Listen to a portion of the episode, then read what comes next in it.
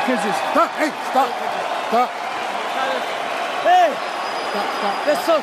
Stop. Stop. What is the number one thing you've learned or tool to deal with anxiety? Aside from go to get therapy, obviously. awareness. That's why I keep saying irrational anxiety and rational anxiety. Like, for example, we do radio every day. We Yeah. talk to millions of people on the air.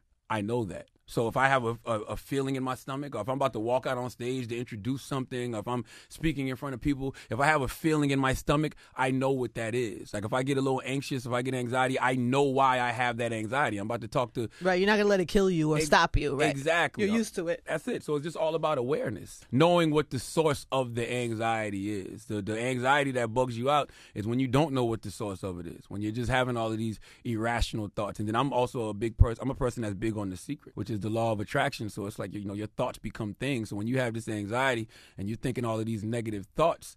Like you, you, you really get down on yourself because you feel like those things you're thinking are Word. going to happen. Yes. So you got to flush that out of your brain.